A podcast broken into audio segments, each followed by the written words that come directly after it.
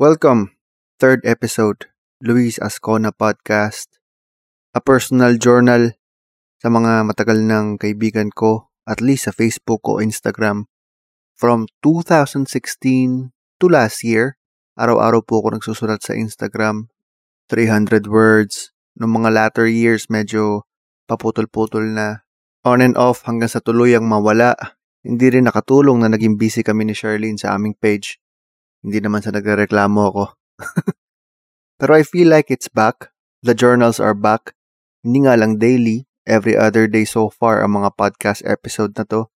At uh, huwag kayong mag-alala, kahit sinabi kong personal journal ay hindi ko kayo masyadong paiikot-ikutin sa mga iba't ibang topics. Except sa isang topic na to, medyo malilingat lang tayo saglit dahil alam ko na kung paano bigkasin yung pangalan ng anak ni Elon Musk. At yan ay X Ash A12. Yan ang bigkas sa pangalan ng anak ni Elon Musk na pinanganak noong May the 4th, X-Ash A12. But anyway, not my bebe, not my problem. Let's move on to the podcast. Kung meron kayong gustong i-comment tukol sa episode na to, o doon sa dalawang naunang episode, tweet nyo lang ako, hashtag Luis Ascona Podcast o hashtag Ascona Podcast kung ano mas gusto ninyo. Mababasa ko parehas. Pero nag-record ako, gusto ko na nga sana matulog kanina. Naisip ko lang mag-record bigla dahil natawa ako sa comment, isang YouTube comment. Anong pangalan niya? Ramil Curato.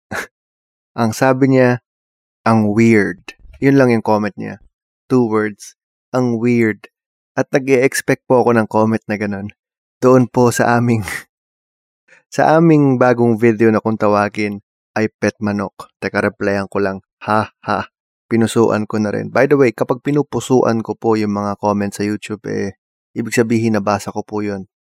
Or yung mga tweets, gaya nga nasabi ko na first episode, gusto ko rin sanang gawin sa Facebook, kaya lang sobrang sabog nung sorting ng comments doon sa Facebook. So, hindi ko magawa doon.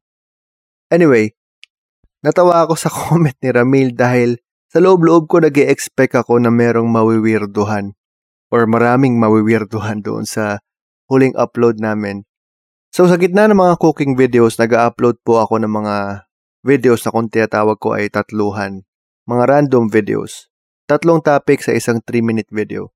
So sa episode na to, pinakita ko yung pamamalengke ni Charlene bilang normal na part ng process ng kanyang pagluluto. Pangalawang video, pinakita ko yung spot ng lupa sa garden ng magulang ko kung saan ginawa kong tambakan ng compost. Ibig sabihin ng compost eh, doon ko po tinatapon yung mga food waste. Tapos nabubulok, nangingitim, nagiging pagkain sa mga uod, and then eventually nagiging pataba sa mga halaman. Yung po yung second part nung tatluhan video kahapon. And then yung pinakahuli. Yung pinakahuli ay video ni Charlene na nagpapaligo. Pinaliliguan po niya ang kanyang alagang manok. As in pet na manok. Pet na rooster. At kinuwento ko rin po doon na, kakwento ko na rin dito. Ang pangalan po ng manok na yon ay Dilawan. Bakit? Dahil yung, yung manok na yan, nabili po ni Charlie noong sisiw pa yung manok doon sa Tayuman. Grupo po yung mga sisiw na yon. Alam niyo yung mga sisiw na kinukulayan? So, nung binili ni Charlene, merong blue, merong orange, actually parang may green nga din nun. And then may, may yellow, as in yellow na yellow. Yun, si Dilawan. Ngayon, malaki na. Hindi ko na alam kung ilang months na to. Parang malapit na yata mag one year. Pero yun po yung pangatlong segment ng video. Ang title po ng video ay Pet Manok.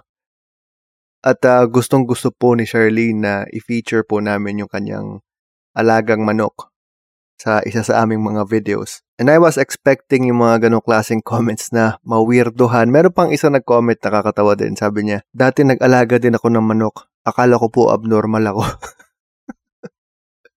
so happy ako na itong video na ginawa namin eh nagpa-feel sa kanya na hindi siya nag-iisa, okay? Hindi lang ikaw ang nag-aalaga ng, ng manok. Actually, nung sisiw pa yung mga yan, yung sisiw pa tong sila pet manok, eh, ay sila, ang pangalan nito, si Dilawan. Minsan tinatawag ni Shirley na Dilly Boy. Um, nung sisiw pa sila ay dinadala ni Charlene sa kotse, nagde-drive si Charlene. Nasa kotse yung mga sisiw. Tapos susunduin niya ako sa office. Nandun yung mga kaibigan ko, katrabaho ko. Tapos paglabas niya, may dala siyang kahon ng sisiw. So ayun, papakilala ko sa mga kaibigan. Eh, ang trabaho ko noon nagpa-podcast din. Minsan na pag-uusapan din namin sa podcast. Kinikwento ko na si Charlene ay nag-aalaga ng mga sisiw. Si Charlene din naman kasi, yung mga banat niya paminsan, sinasabi niya, palalakihin ko tong mga to, mamahalin ko, at pag-aaralin ko. yun yung medyo weird na part, kahit sa standards ko, nawiwirduhan din po ako sa part na yun. Pero dapat po, sa, sa tingin ko, mag, mas magme-make sense sa inyo ang mga videos namin kapag nalaman ninyo na parehas kami ni Charlene na medyo may pagka-farm boys at saka, at saka farm girls yung aming personality.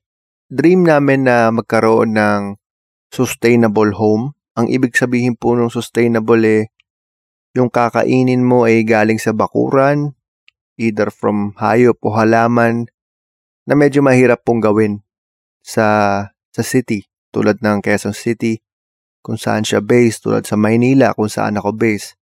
Personally, para sa akin, convenient na parehas kami na merong homesteading na trip. Home plus steading. S-T-E-A-D-I-N-G. Homesteading, na, nasa Google po ngayon. Homesteading is a lifestyle of self-sufficiency. It is characterized by subsistence agriculture, home preservation of food, and may also involve the small-scale production of textiles, clothing, and craftwork for household use or sale. Yan po ang meaning ng homesteading. At um, yan ang dream na lifestyle namin ni Charlene. At parang napag-uusapan namin na dahil nga sa, sa community natin na to, na unti-unti na ninyong natatanggap na ganito ang trip namin na nagluluto, nagtatanim, baka one day maging possible na magkaroon kami ng bahay at bakuran na na self-sufficient yun nga, ibig sabihin, yung kakainin mo, kukunin mo lang sa labas. Pero in the future pa yan, sa ngayon, sabi ko nga, baka mas mag-make sense sa inyo ang mga videos namin kung malaman ninyo na homesteading ang dream lifestyle namin ni Charlene. Yun naman po ang dahilan kung bakit doon sa pesto na video, e pinakita namin na hinarvest pa ni Charlene ng mga basil sa third floor nila kung saan gumawa siya ng maliit na basil farm. Yun na nga din ang dahilan kung bakit doon sa video kahapon pinakita ko kung paano mag-compost. At totoo po ay sinabi ko na doon sa bagoong rice video, yung mga itlog po doon ay ta- talaga pong galing sa mga alagang manok ni Charlene, yung mga layers. Kasi bukod kay Dilawan, meron pang dalawang manok doon sa baba sa, sa garahe nila na nangingitlog. Dream po namin ni Charlene na magkaroon ng bahay na self-sustaining. Mahirap pong gawin yan. Kailangan tututukan talaga. Kailangan may bakuran ka. So, ibig sabihin, hindi rin siya mura kung sa Maynila mo gagawin. Kasalukuyan dahil po sa lockdown, nandito ako sa Misamis Occidental sa aming hometown. At sinasamantala ko yung, yung lawak at magandang quality ng lupa na meron ang probinsya. At uh, sinakyan ko yung challenge ng akin tatay na Isang afternoon sinabi sa akin na magtanim daw kami ng 5,000 luya. Akala ko kung anong bagay lang ang iuutos niya. Akala ko may pinapakuha lang na baso o anuman. Busy ka, sabi niya. Sabi ko, bakit ano yun?